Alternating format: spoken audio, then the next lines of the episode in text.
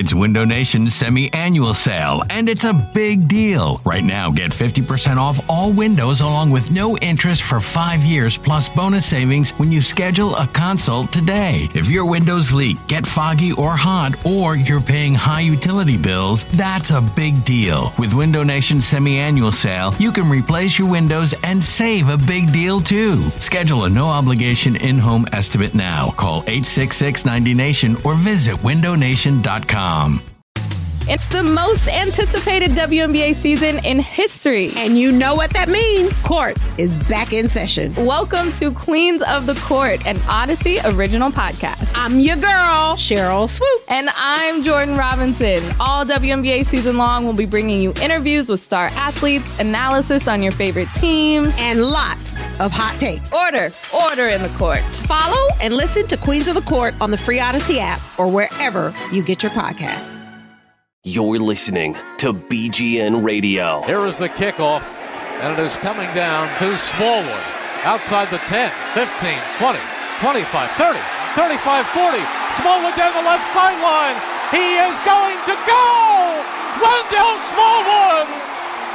His second NFL touchdown, his first on a kickoff return. Well, that, and that's what they needed.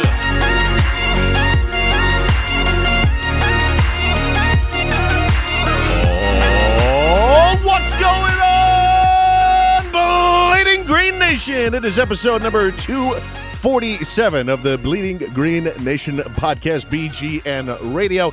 And it is the first official BGN Radio daily episode that's going to show up in that feed. So, welcome, everybody. And uh, uh, we are live on Facebook as well as the replay, which you are hopefully listening to on SoundCloud, Stitcher, iTunes, uh, Google Play, TuneIn, and any other podcast catching app uh, out there. And if you are doing such things, then uh, you could do us a huge favor by leaving us a five star review. BLG, what are we up to now in the iTunes reviews? We got a lot of them coming in. Everybody's doing a very good job. Is that true? Yes, everyone is. Um, I, I was just looking that up. That's funny. So I'm stalling until I get it right now. It is, we're up to 261. Nice. Uh, just a just a slight amount under that 800 mark that John there. promised uh, we'd have a there. party if we hit that. So make sure you keep getting your reviews in. Absolutely. And uh, the main man that will be with us on uh, WIP on Saturday. So while the the open practice at the link, hopefully uh, that kind of hangs up because uh, apparently there's uh, going to be some rain and they might move it. But James Seltzer and myself, uh, John Barchard, will be live on WIP from 1 to 3 this Saturday. James, what's going on, buddy? How are you? John, I just wanted to let you know, and I want everyone else out there to let John know that he is beautiful and we love him and he's incredibly handsome. Hey, thank you very much. Yeah, the morning show really really threw me for a whirl this morning. Jeez, I've never seen so many dudes comment on my appearance morning. before. Oh my good lord. The in internet heaven. can be mean sometimes and and it's not cool. Not cool. John is and that's what I would say. That's right. What is cool, and for probably uh, very happy for a lot of Eagles fans, BLG Marcus Smith, he gone. He's out of here. He's he's left. Uh, and, and obviously, we all kind of saw this coming. I mean, he had a roster bonus of almost a half a million dollars if he was going to show up here on Thursday. Um, I, I don't know. There was a lot of debates going around. People often forget about Danny Watkins so fast, but there are a lot of people calling Marcus Smith as the biggest bust in Eagles history. I don't necessarily agree with that, but uh, the 2014 draft class overall, I think we can just start calling a almost a massive bust, especially if Jordan Matthews isn't going to be here uh, next year. And we'll get into that as he reported for Camp Two, looking mightily nice and healthy with uh, with that. Though, uh, but your overall impressions with just the uh, the Marcus Smith departure that has finally happened here. Well, it's very sad. Obviously, I mean, just you know, just did so many incredible things in Philadelphia. I mean you know, he he matched Vinny Curry's sack total last year of 2.5. You know, not not e- not easy to do. So um, just on a rookie no, deal, I mean, nonetheless. Yeah. This is this is really he's definitely not the biggest bust in Eagles history. To me, that has to be Danny Watkins. Yeah. Um, John Harris. It's just he's somewhere around. John there. Harris. That, that's what I was gonna say. Yeah, John yeah, Harris. It's it's not Marcus Smith, but it, I mean he's up there. You know, he's he's obviously in that conversation. Um, this was just you know a really bad pick, and and the funny thing too is like people were like, oh, he was a reach, and even all right, so let's say the Eagles did take him in the third or second round, like that doesn't make anything better. Like he still would have been bad. Like he was just a really bad pick. Um, obviously, Howie Roseman has taken the blame for that pick. I imagine Chip had to be involved somewhat in that decision. I don't know how much, but you know Howie obviously took the fall for that, and that's just a really bad pick. and the the point you made up, the point you made, John, about the 2014 draft class. I mean, geez, like when you look at that entire class, two players have already been cut and brought back. Yeah. You look at Watkins and Hart, and they're probably I think they're probably both likely to be cut this summer. Maybe Watkins can hold on. Maybe. Of course you I- will. He went to Florida. That's Howie's boy, man. He's not going anywhere. He- You know, it'll be there's a Gator cockroaches. bias going for him. cockroaches and Jalen Mil- or Jaylen Watkins uh, will definitely uh, definitely be around here. Yeah, but I mean, James, you have uh, you have Beau Allen, who's probably the only one, and even even that is is still a little up and down because the Eagles have so much defensive tackle depth now. Uh, you know, he might be the only survivor of the 2000. He might be the Jason Kelce, uh, more or less of uh, of that draft class there, bud. It's it's unreal talking about bus and, and we can't real quick be uh, you know leave Jerome McDougle out of this conversation. Oh, we definitely Uh, cannot. especially a Yeah. defensive lineman. If we're talking about that, we've had some offensive line bus with Antone Davis and Bernard Williams and of course Mike Mamula back in the day. So um, yeah, no, it, I mean look you look at that. I mean top to bottom, it's crazy. You know what? It, it reminds me of exactly that draft class. Like you said, the the parallels are really crazy. Other than you know a fifth rounder versus seventh rounder and Kelce probably having more success already than than I think Beau Allen's gonna have at the uh, the NFL level. But um, man, I mean, really, really, and I think you know what you can kind of look at it, and I think first of all, we'll remember Marcus Smith as the pick who no one know knew who took him for for you know that'll always be my legacy with Marcus Smith was was it Chip or was it Howie, and and you know maybe we've gotten an answer, but I think just the conversation that that's the conversation surrounding it shows how such a draft class came out. There was clearly just not a lot of harmony in that building for that draft. No, I think that was just. I, I still think that draft class was just a combination of like, I want this guy. No, I want this guy. Who's the guy we agree on? Yes. Okay, it's Marcus Smith. Fine, fine. We'll just take him, and then that's what led to all the disasters, kind of moving forward there. Uh, yeah. So um, unfortunately, it, it never came around, and there were there were some Marcus uh, Smith defenders for a long time. Matt Daring. Uh, but uh, unfortunately, unfortunately, it didn't make it out and it didn't pan it through. And again, don't blame the kid. I mean, it was he didn't get picked there, you know. But even even as BLG pointed out, even if he was a third or fourth rounder, I mean, he really didn't even contribute to uh, to that, that kind of level. But blame the GMs, blame the owners, blame everything else. Uh, they, they should get the wrath of it. Also, just a, a a mini surprise here, BLG, and and more or less, I think this guy was a little surprised. Is Allen Barbre uh, reportedly got cut and then all of a sudden got shipped out for a, a seventh round pick uh, to Denver, and even he was a little shocked when he went on 104.3 in Denver, which I have no idea who who books guests over there, but Allen Barbre is probably the last guy I would I would call and be like, "Hey man, welcome to the team." Uh, but he was also shocked uh, by the news this week as well. I was really shocked. I thought I was just cut from the Eagles and just kind of hanging out in Missouri, just waiting to find something out. And then I got a phone call from Howie over at, at the Eagles and told me I was traded. So it's kind of a whirlwind. Uh, just kind of trying to get take it all in, really, you know. Listen, it's not that much of a whirlwind if you're heading to like a potential, you know, Super Bowl landing spot here. So uh, I, I, I, I don't know, guys. I think this this just kind of made it so. You know, James, I, I they, they were, and we even kind of saw it today down at camp, like where you're you're rotating. There were so many guards. We've talked about that for uh, at length for forever. We've talked about how many centers and how many big beefs that they have on this, and there's just there's not enough room for all these guys. Like, what was the point of signing you know signing Chance Warmack to a one year deal if he's not even going to be a backup on this team? Um, yeah, I don't know. This it's uh, they saved two point one million dollars, and we get to kind of see what uh, what the rest of this crew is is all about here. Yeah, I, I, I have zero problem with this move. I think, you know, back before, uh, right after the Super Bowl, when it was the, uh, you know, he can go look for a trade. Brandon talked about that before. I think at that point, I think we had all said goodbye to, to Allen Barbre. And I, I think there Yeah. might be one more potentially kind of unexpected uh, offensive line loss along the way here. Like you said, Warmack, uh, I think he'll make the team, but um, you know, it, it, there's a lot of a lot of depth there, and I think that's a good thing. Uh, I interestingly, just to to go back to Barbre's actual statement, funny enough, that is the longest sentence Allen Barbre has, or string of sentences Allen Barbre has ever said in his life. Inside baseball, when I was working for the Eagles, Bo Wolf, shout out to Bo Wolf. Um, Bo Wolf was interviewing Allen Barbre, and like it was supposed to be a five minute interview, and Bo got through a minute and a half and had finished all his questions, and then was basically just firing off questions at Allen Barbre, and got through like 15 questions, like you know, what's your favorite food? Like and and one word answers, two wow. word answers, and then that was it. It was so we were sitting there like stifling back laughs because we knew that Bo was just trying to get this to five minutes. Uh, Allen Barbre is that type of linguist. So. Well, just to pull the curtain uh, a, a, little uh, behind here, I mean that soundbite alone I cut last night, and it, I, I, had to create, I had to eliminate so much space in between his words to make it sound like it just did right now. So uh, James yep. is definitely not lying through that. Uh, what's going on through there? So uh, BLG, just for your perspective, obviously, you know Frank Reich obviously had and, and announced that uh, Isaac Seumalo would be the starting guard coming into training camp, and then this move happened right after that. So that's not too much of a surprise. But um, you were down there today for the majority of the time, and uh, what did those offensive lines look like? Who was starting and who was backing everybody up there? Yeah, so Seumalo getting the starting nod really isn't even too surprising when you know we saw him pretty much get the majority of those first team reps all spring long.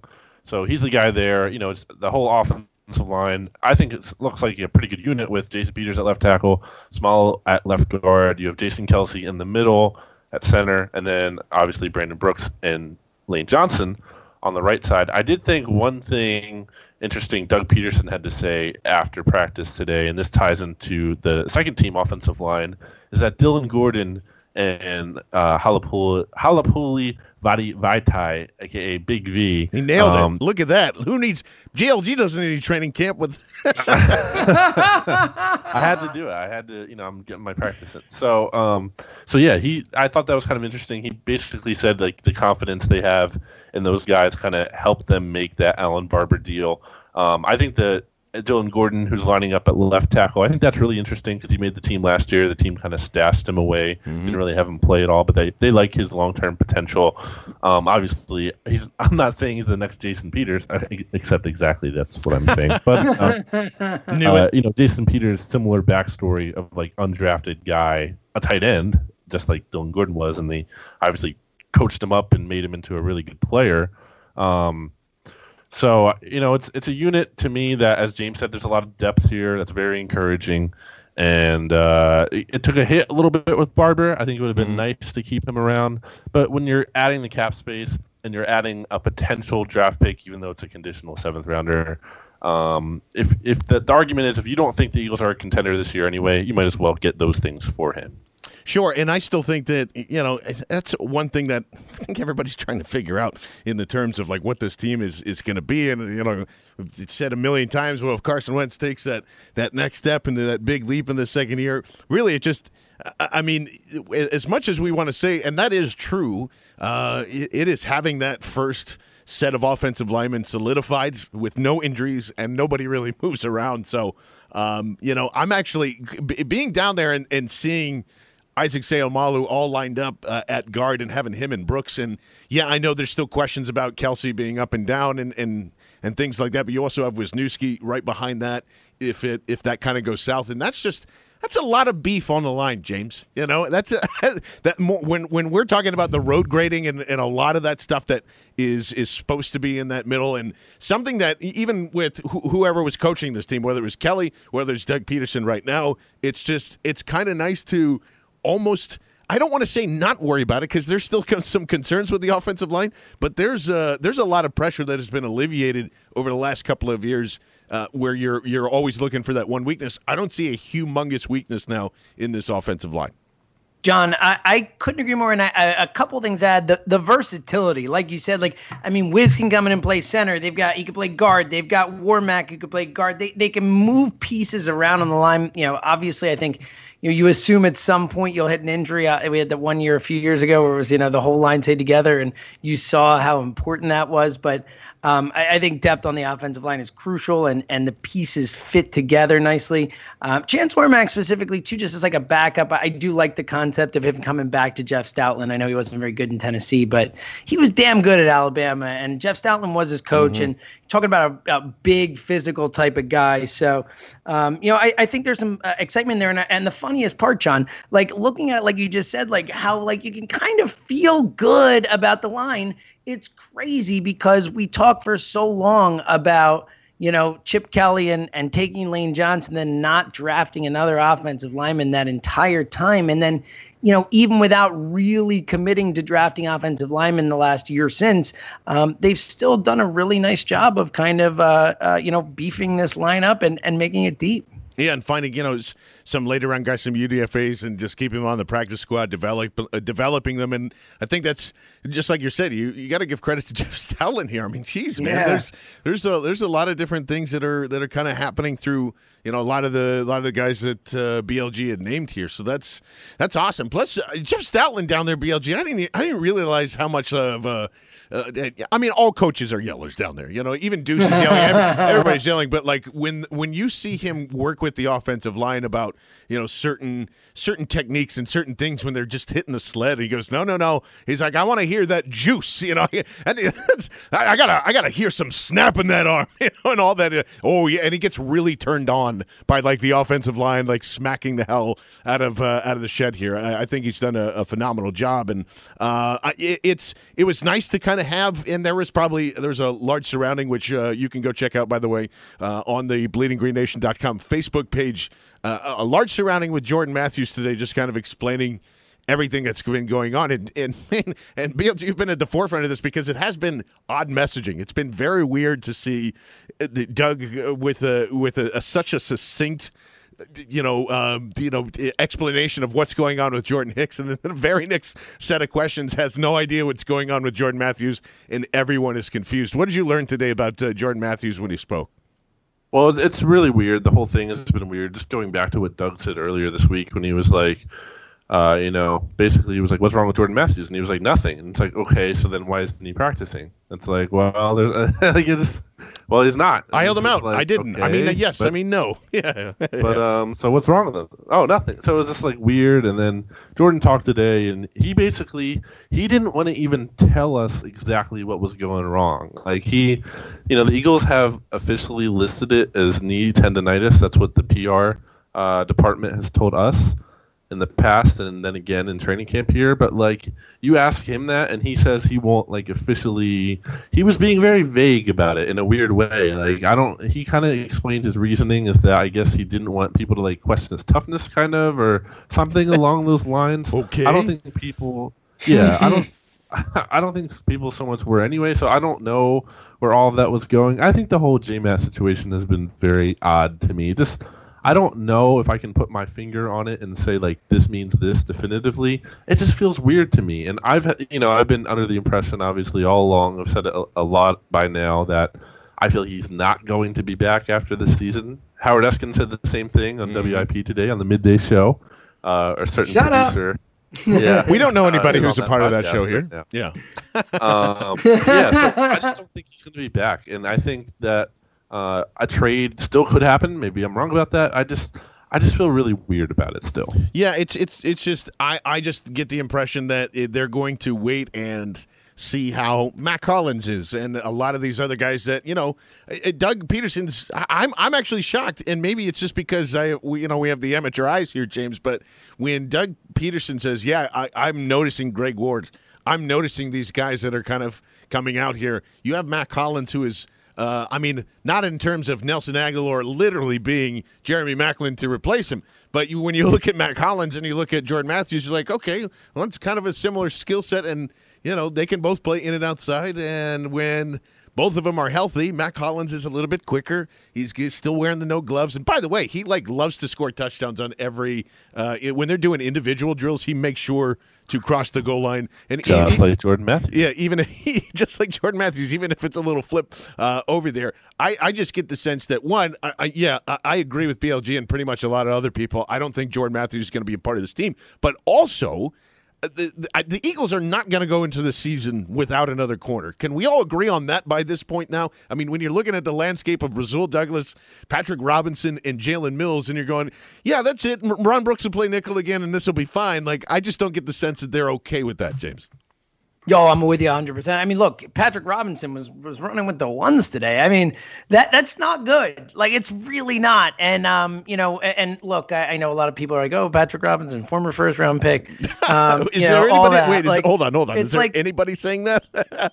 yeah, no, we've had okay, so we have had people calling the WIP midday show saying that, like, oh, you know, he was in a bad situation in Indy, and I, I'm, I, you know, Yeah, all right. We all know that that's not true. Pat, like Patrick Robinson is not is not good. Uh, um, and he's not certainly not good enough to be a starting cornerback in the NFL, especially in a in a division. We've talked a lot about the cornerbacks, but a division with with some serious weapons on the outside. Uh, Yeah. Um, you know, so I look, I, I'm with you, John. I don't know that the options out there are very exciting, obviously, but I think even you know, and granted, that we can um we've gotten ourselves in trouble by saying, oh, even you know, oh, bring in Darrelle Revis, he's got to be better than what we have, or bring in Leon Hall, he's got to be better than what we have, and then you know, it's Stephen Tulloch or it's whatever, but.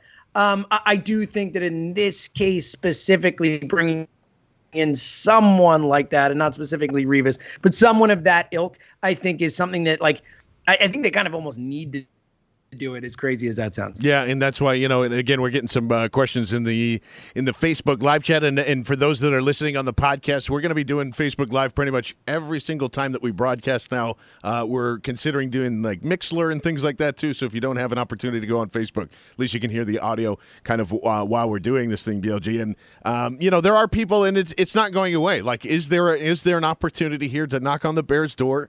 And you know, there's uh been a ton of people that have been thinking about it. Uh, you know, Tehran was one of those guys. You were one of those guys, and there's people in Chicago. It's just like, yeah, Kyle Fuller's not going to be on this team. Do you think that any move, and just regardless of, of Kyle Fuller, but any corner, is there something being held up because Ryan Mathews still hasn't cleared, or do you think that that shouldn't be an issue by now? Or uh, what's your what's your take on the secondary, and if they're going to add anything here?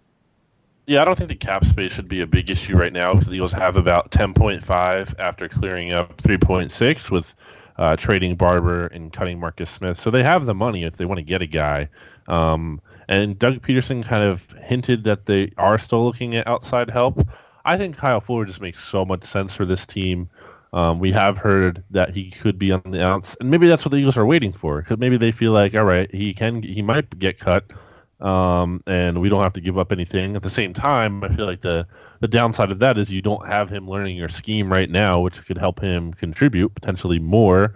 Uh, so that's kind of like where I I wish you could just go get him. I don't know what it would cost to get him. Uh, it does sound like the Bears are ready to move on. At the same time, it's weird because like I read that he had a good spring too. It's like they're just gonna cut him, even though that he's kind of playing well again. And it just I guess seems like there's been uh, some damage from last year about how the team kind of just questioned his toughness and the injuries and everything, and just the bus label and and maybe they just feel like he needs to move on. But I would love to get Fuller. I would.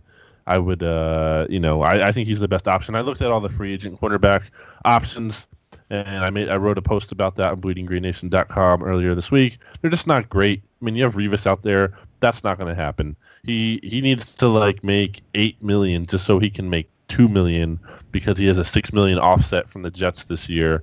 So that's not going to happen. The Eagles aren't paying him all that money.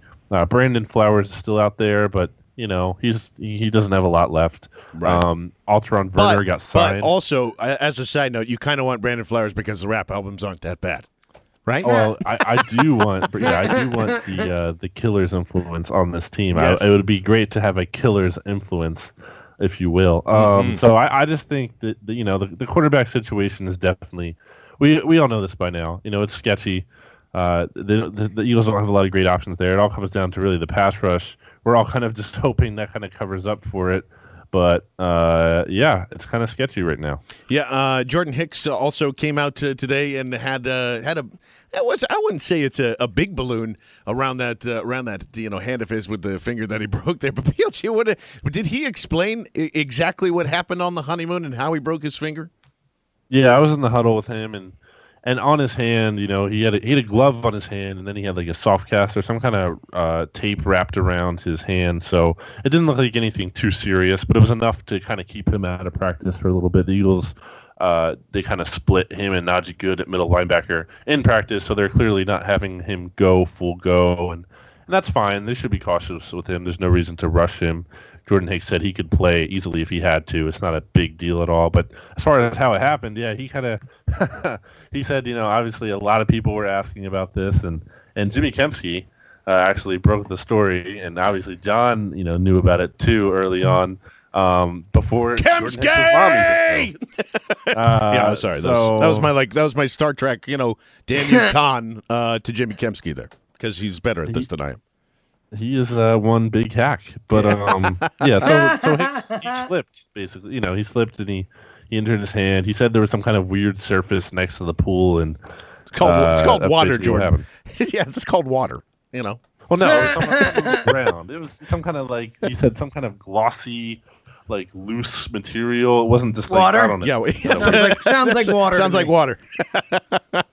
yeah, All it's yeah, it stinks. It's a, it's unfortunate, but uh, I mean, it didn't sound like that he's going to be out any kind of length of time here, and he's just going to kind of take it easy and and and let it roll here. James, I know you weren't down there, uh, but obviously there's there's been a, a lot of different buzz on anything. Has anything caught your eye as far as like, oh, that's that's interesting, or just kind of has it been, uh, you know, new, news as normal for you? Anybody anybody you're really excited about so far? I lose you, buddy. Thing you mean? Oh, there you I'm go. assuming? There you go, Correct. James. Um, the the Chris Long. Uh, it, I, I, I'm really intrigued by Chris Long's ability to set up and stage hilarious sexual innuendos in photos. um, I'm I'm so impressed. Like and and he's.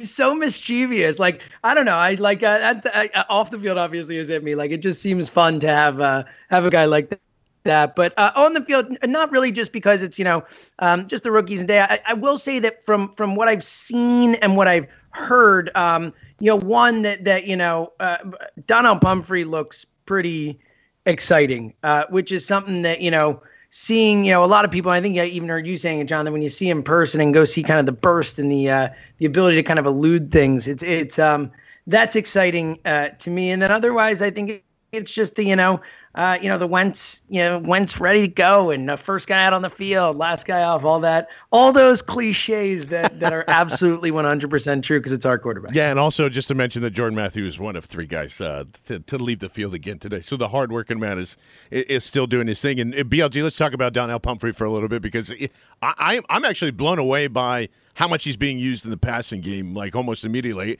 He's always in the slot. He's always like motioning out from the backfield to you know get to the outside and just be a mismatch for somebody, or you know it's they're going to put him everywhere, and uh, he can definitely. It's so weird to me that in college they never passed him the ball. Like, you know, like why wouldn't you do that? It seems like he's a he's a perfect fit to turn the corner easily, and he's not like you know when you think of of prototypical smaller backs, you don't expect guys to also have a little oomph in them too, and. Uh, throughout you know the rookie camp here, he's explaining at least to us that you know he's going from about 177 to now he's up to 185, and the, they're all trying to keep that weight to somewhere close to there during the season. But I think Donnell Pumphrey is going to have a lot of balls thrown to him, and maybe not a, a, as many carries here. As, uh, but uh, I mean, every time that we've seen him so far, he's been in the slot, and also Darren Sproles has been on the field at the same time. It's a really exciting development, at least for me, to to think about the there's this there's this late round guy that's probably going to be heavily involved in the offense this year. I think it's kind of funny when coaches talk about uh, the short passing game as an extension of the run game. I think a lot of people roll their eyes at that. I think John, you might be one of them. Yeah. Um, but I think it, it's true in the case of Pumphrey because that's how I feel about him. Like he doesn't necessarily stand out to me in practice a lot because he's like, he's not making that big play all the time.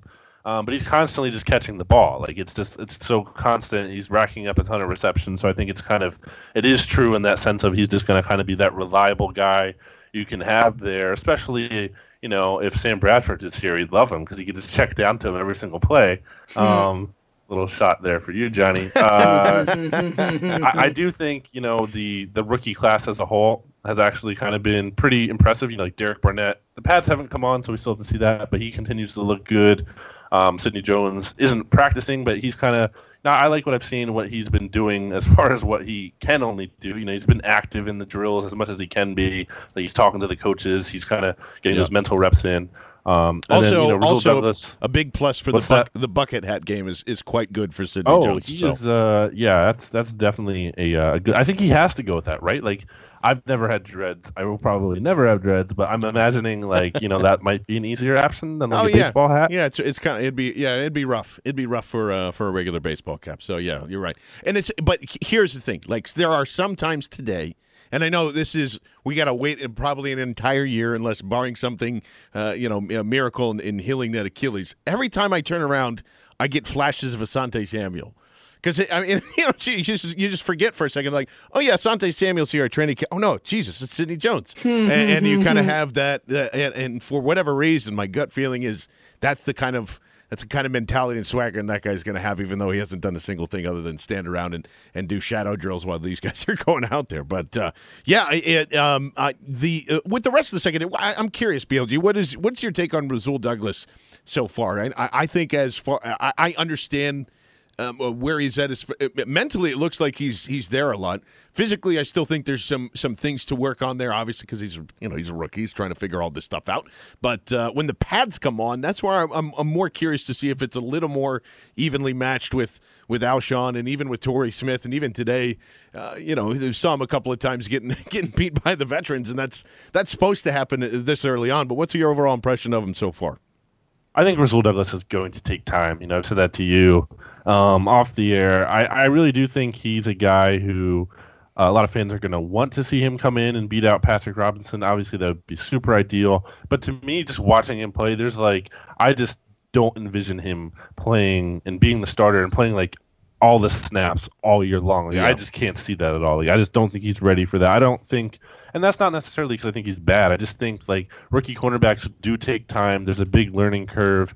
I think with him, uh, obviously he's he's had nice moments where he we saw it in the spring where he's breaking up passes and everything. But uh, kind of read an interview with him this week where as soon as they started throwing more of the playbook at him, you know, he's kind of he's slowing down in the sense of like he's not being able to make as many of those plays. So I think it's going to take him some time to get adjusted to the NFL. Uh, I do think you know people shouldn't have expectations of him being the shutdown corner right away. I still do like his potential. One guy who I have to mention, um, besides Greg Ward, who is obviously the next future Hall of Famer on the Eagles, Of And by the way, who beat Rasul Douglas the other day, which kind of makes me even think further. Like, okay, this guy's going to need time. I know Yeah. it's just one rep, but still, like you know, like Greg Ward, uh, you know, shouldn't be beating Rasul Douglas too often. At least that, that's how I feel. So the guy who hasn't looked good, and I have to bring this up, is Shelton Gibson.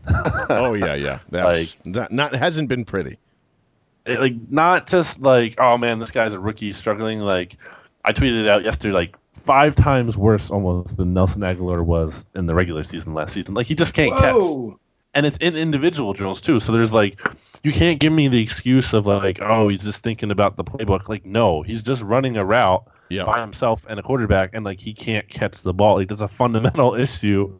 And honestly and I'm not trying to, to, you know, to beat up on the kid. Like I hope Shelton Gibson overcomes this and succeeds. I have nothing personal against him, but it's just that I literally think he's been the worst wide receiver on the team, Mm-hmm. and like that's just not what you want out of your fifth round pick. Yeah, and if there's like, you know, if there's concerns that anybody has about like, oh man, well, you can't put a talented guy on the practice squad and he'll get snatched up here too. I, you know, I don't, I don't think anybody's gonna. Gonna, gonna go out and grab him because there's just there's too much going on there. Um, I, I want to go, James. I just want to go back to the Rasul, uh, Rasul Douglas uh, point that BLG and uh, was making and I was making there a little bit. If it comes down to, all right, it's either Patrick Robinson that's going to start in week one, or it's going to be Rasul Douglas, and full well knowing that he's going to have to take some lumps and get used to it, and maybe not until like you know six, seven, eight weeks into the season would you see more improvements. Do you want to see him make mistakes out there week one, or do you want Patrick Robinson to kind of have him ease in and he can get reps in and out even though he's not starting? Uh, before I answer that, I had no idea how much BLG hated Shelton Gibson. That was really just intense. The amount of hate and the Yeah. like vitriol. Seriously. But geez, Yeah. BLG is a he's a human being. Yeah.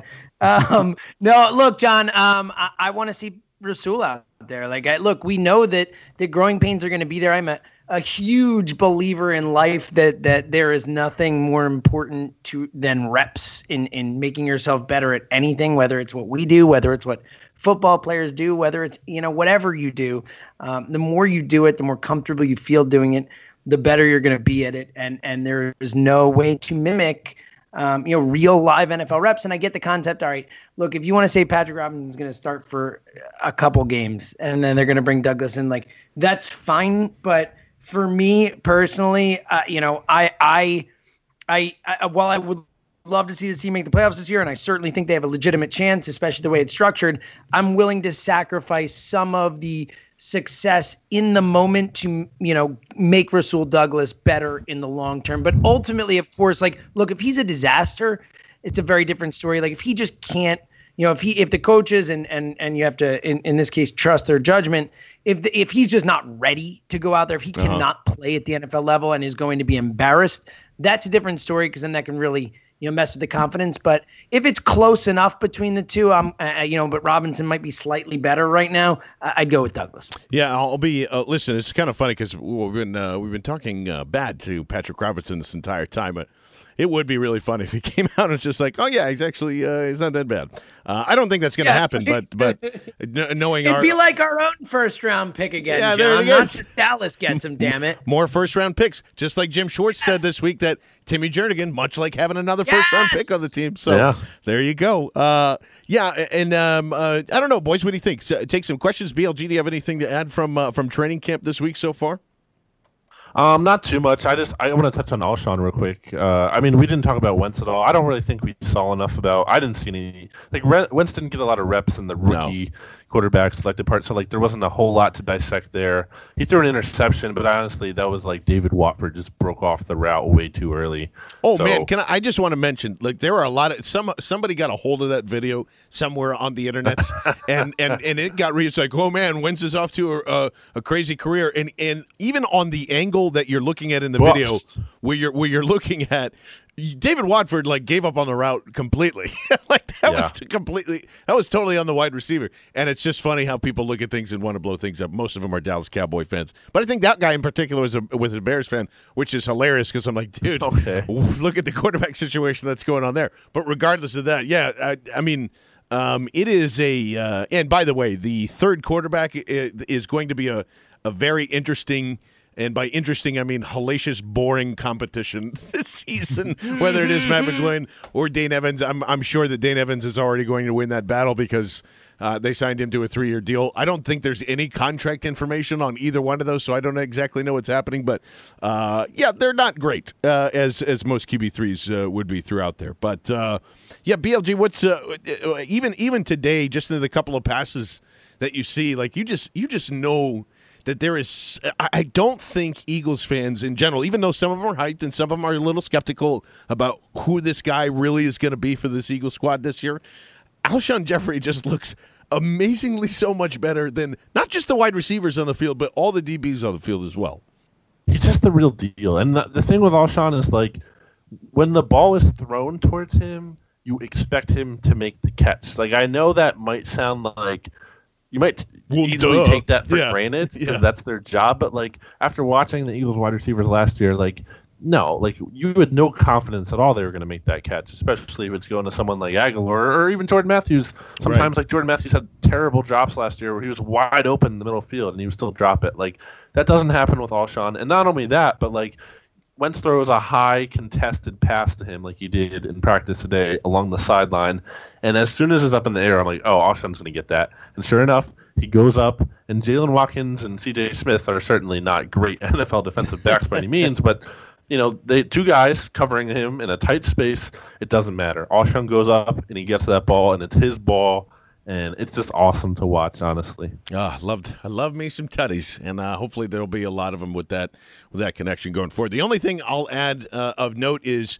Uh, I know it's a little more back of the roster, but uh, Joe Walker, linebacker from Oregon last year, who suffered an ACL injury, uh, he just looks like he wants to kill somebody out there. His knees aren't bothering him. There's nothing that he uh, l- looks like that he's thinking about. I-, I would, I hope Joe Walker makes the team. You know, he was on track to make it last year, and he looks awesome right now. He just really does. Cause plus James, he kind of has that like uh, weird look in his eye all the time. Like even when he's on or off the field, and he's got the weird goatee. So like maybe he keeps people in the basement uh, and tells them to put on lotion, and, and and that's that's the kind of guy you want on special teams, and also just as a, a linebacker in general. I'm I'm pumped.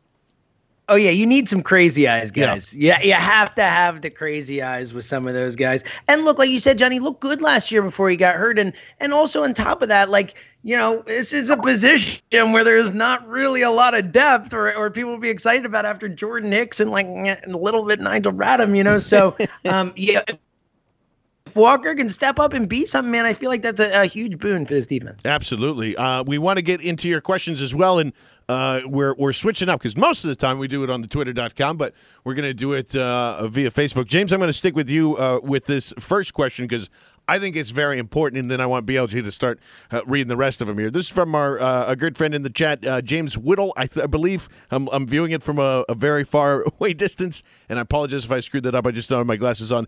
boys, how does it feel that we are in bed with both James and his wife right now, uh, and he and they are watching the program. So hi, James and his wife, and uh, yeah, that feels pretty good, right, guys?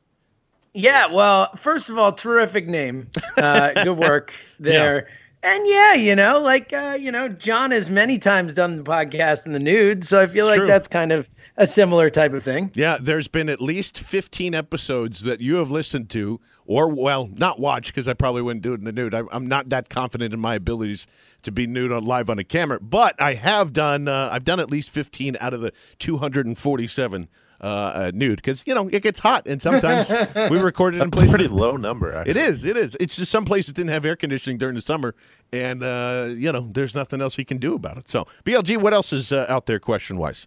Well, first of all, I have to say it was James Westfall, and Westfall, he said he just you. lost the broadcast. So I don't even know if he, he got to to uh, enjoy a oh, little oh, no. answer to him there. But um, another good question I see here um, from Len Rowe is who were the dark horse receivers on the bottom of the depth chart who have a shot to make this team? Greg Ward. Yeah, I, yeah, and, uh, honestly, it's uh, it, I mean, like it's so funny because I think that the uh, the Eagles PR staff um, uh, it didn't tell us to stop shooting throughout the entire like first rookie practice. So I want to thank them for that because I don't think we would have gotten Greg Ward's amazing catch in the end zone. And uh, what was that day one of uh, yeah day yeah, one they, won a rookie camp that came in through there. And uh, so if we didn't have that, we wouldn't have got it. So thanks for that. But yeah, I mean guys, Greg Ward keeps making plays. Like I can't, you can't not notice him, and it's it's it's pretty awesome. I would say him and Billy Brown. Uh, who is a, a, wide receiver that's being converted as a tight end, have literally caught everything that's going out through there. Um, I would say, I don't know, BLG. I was uh, I was touting Marcus Johnson uh, early on, and he's a, a, again another great kid, and I think he's got some potential. There was on the practice squad last year. Haven't noticed him as much since I've said his name going into camp. Have you noticed him at all? A little bit. I thought I thought he had a really nice catch. I think it was yesterday in the back middle of the end zone there. Um, I think Johnson. The big thing with him is that uh, he's he's not. You know, he doesn't have a ton of NFL experience. Obviously, didn't play last year. He was only on the practice squad, but he has had that full off season, at least in the NFL program. I think that helps too with special teams, and it, that's what's something like a bottom of the wide receiver depth chart there would uh, be valuable anyway. Having that special teams, I think you know Greg Ward is showing maybe better receiving ability, but if the special teams isn't there, that's always going to be a factor. I think one of those two, I think both of those guys make the team in some fashion, and that's including practice squad, not just the roster. So I think you know one of them could be on the practice squad, one of them could be on the roster, both could be on the practice squad. I think we see something like that shake out. So um, next question here, we are going to. There's a lot of good ones. Um, and there are also some not so good ones. Just kidding. Um, uh, by the uh, way, uh, if you were uh, okay, just at this point, uh, I have to apologize if you were uh, list, watching on Facebook or for some reason it, it, shut down. but if for those on the podcast, we'll keep going with these questions and we'll we'll try and get the video back up here. What's well, thanks next? a lot, John. Yeah. You ruined the podcast. I know. That's what I do. What's the next question, um, there, bud? So, do you think the Eagles will re-sign Timmy Jernigan uh, if he has. Well, it's this one says if he has a Pro Bowl year, but how about we just make it? Do you think they'll re-sign Timmy Jernigan? Go ahead, James. Um, look, I, I, think it is somewhat dependent on how he performs. Like, I think of a Pro Bowl year, yes, but I think ultimately, um, you know, maybe not even. It's one of those things where it's like a fine line between how well he performs, what the market looks like, um, you know, because I, I think if he has a great year and, and commands a lot of money, I don't think you're going to invest that much into just a defensive tackle position. But if he has another good year, um, uh, or even a very good year, and the market shakes out, kind of like it did this past offseason, uh, you know, where guys like Bennie Logan have to sign a one year deal, uh, even if it is for a pretty high average, you know, yearly annual value or whatever. But um, it's a really hard one. I think, honestly, if you look at this team, and, and like we said before, I think I agree with you both. Jordan Matthews is gone. Uh, I think there are guys you can look at and say, you know, if Alshon plays well, they'll figure it out. He'll be back.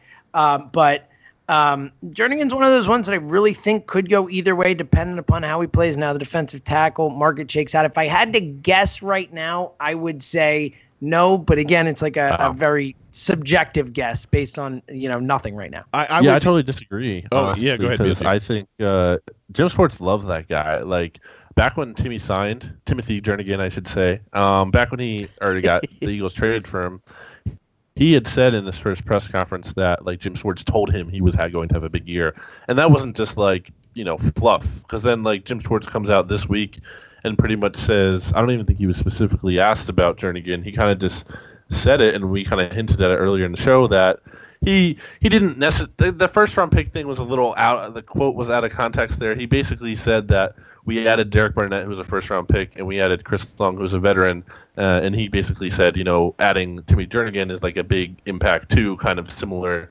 in those ways So that's three Um, first round picks. Is that what? we- Is that what we're saying? well yeah 'cause Chris Long was a There you first round go. pick Yeah. so, and Chance Warmack too Mm-hmm. First, Like, it was so what, the first overall or second overall pick in the draft, Chris Long. So- it's like an yeah. it's like an extra one in and of itself. yeah, So when you count and it well, Jernigan and Warmack and Robinson and Chris Long and like and Derek Barnett, five first round picks right there. Well, are actually, and if we're, well. if we're going by Dallas Cowboy bonus structure, that actually triples. So there's actually 15 first round picks that are currently on the Eagles. So imagine that. Yeah, I, I, I BLG, I'm kind of more. I was leaning more James in the beginning towards this offseason. I just didn't, you know, there's so many different uh, free agents that are going to happen. As it were. Yeah, and you know we were just kind of like, yeah, I'm not really sure how he's going to fit in, and plus he's still going to have a really have to have a really strong year, show that his motor is going to be around. But I think you're right. I think just with everything that's kind of happened, uh, the draft that's kind of around, they've.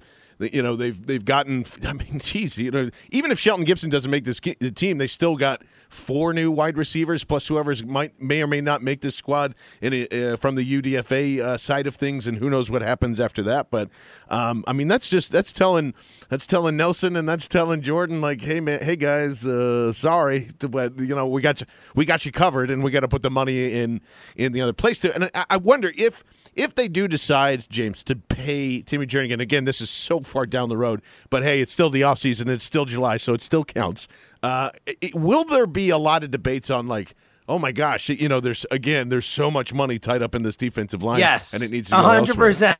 And and not just the defensive line. It'll be we'll hear both. We'll hear defensive tackle. Like we've already heard. I mean, I can't tell you how many people called WIP saying, "How uh, name a team that has a hundred million dollar defensive tackle and, and never won anything?" You know, and it's like, and and and that, you know, that's obviously a silly thing based on the, the where the contract structures are now compared to where they used to be and whatever. But ultimately, the point is, is like people are are already questioning, even with a guy like Fletcher Cox, who we all, you know, going in knew he was going to get paid, and we're like, yeah, it sucks that he's got to get paid, but he's awesome and and and it's worth it. We think. Um, I I just feel like even still, we hear people complain about the amount of money tied up at defensive tackle. So, and look, like we're saying, like if Jernigan's a beast, if he's a pro, I mean, we're talking about, you know, what, 10 to 12 a year for Yeah. that guy? I mean, you know, maybe more. I mean, you're talking about having 32, 33, 34 million, whatever it is, you know, potentially wrapped up in defensive tackle. I mean, that's a, a quarter of your salary cap or, or something like that, or Close whatever it, it is. least, yeah.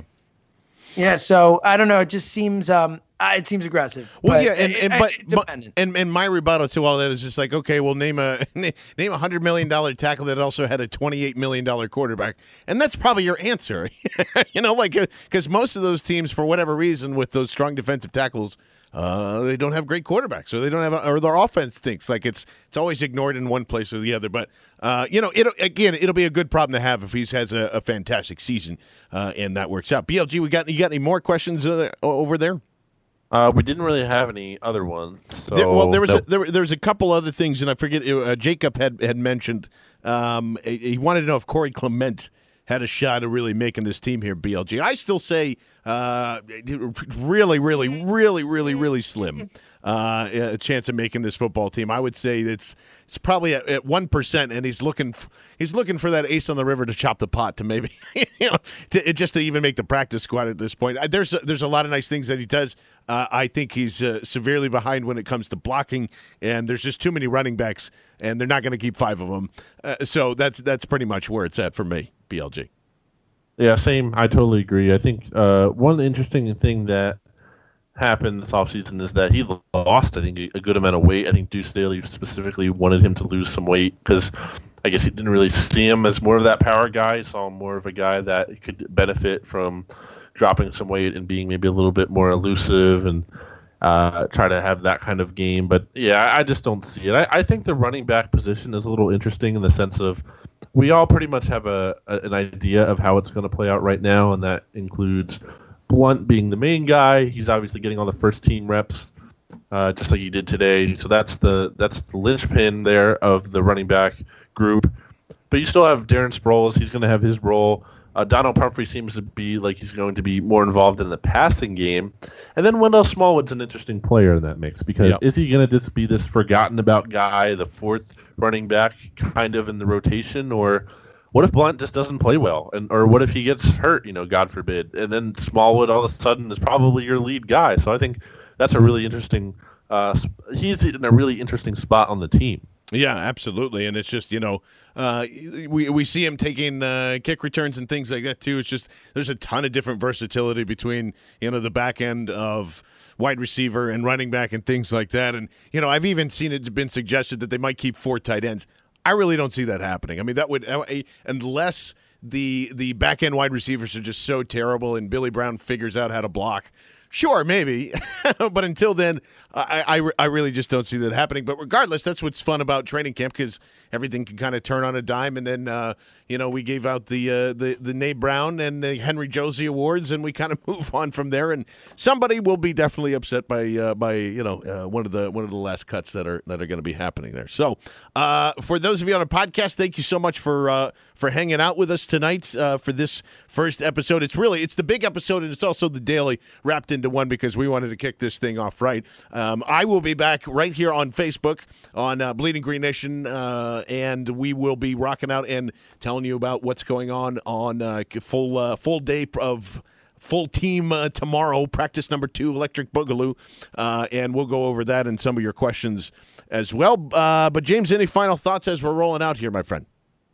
Uh, I was trying to think of a bunch of final thoughts, and and ultimately, uh, uh, I I couldn't come up with anything great. I more more just that you know I was thinking of movies to go see. All this kind of weird stuff, and ultimately, I, I think it just comes down to the fact that, um, you know, it's the dead zone might not be be you know, totally over in the way it feels, but officially we've made it through the dead zone. I'm we just have. excited to be back. I'm excited for this season. Uh, I, I, told you guys, I already told my wife I'll see her in January, maybe February. No, I'm kidding. Uh, I'll see her in January. So, so uh, I'm excited to to get rolling, man. Well, thanks for cursing this football team, and uh, it's not even August yet. so, uh, BLG, your final thoughts as we're rolling out here, bud.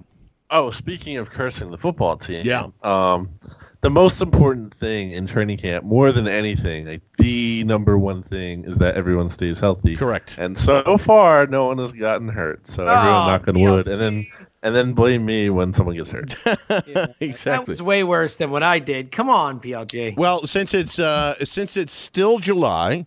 Uh, and it's not quite August, and it's not into semi-normal take season. I just want to say that this Eagles team is a playoff team. You should expect them to be in the playoffs. You should expect Carson Wentz to be making that leap in year two. You should have all those expectations because if they don't meet him, then we need to have a serious conversation. I think at this point, uh, Doug Pederson, Carson Wentz, uh, Malcolm Jenkins, Fletcher Cox, Alshon Jeffery, and a bunch of others have already scoffed at the idea that this isn't anywhere close to a rebuild, a retooling, a whatever. They're out here to win football games. Seven and nine is not acceptable, et cetera, et cetera, etc. So even though you might not feel that this is a playoff team, the Eagles are expected to be a playoff team, and everybody should start thinking that way. It's going to be a lot of fun and it's going to be a great journey. And we're glad that you are all here with us. Once again, go subscribe on iTunes, SoundCloud, Stitcher, Google Play, TuneIn, and any other podcast app uh, out there that you can slam our RSS feed into. The five star reviews do go a very long way. So, for all of you on Facebook Live, thank you so much. And of course, thank you for listening right here on bleedinggreennation.com and bgnradio.com.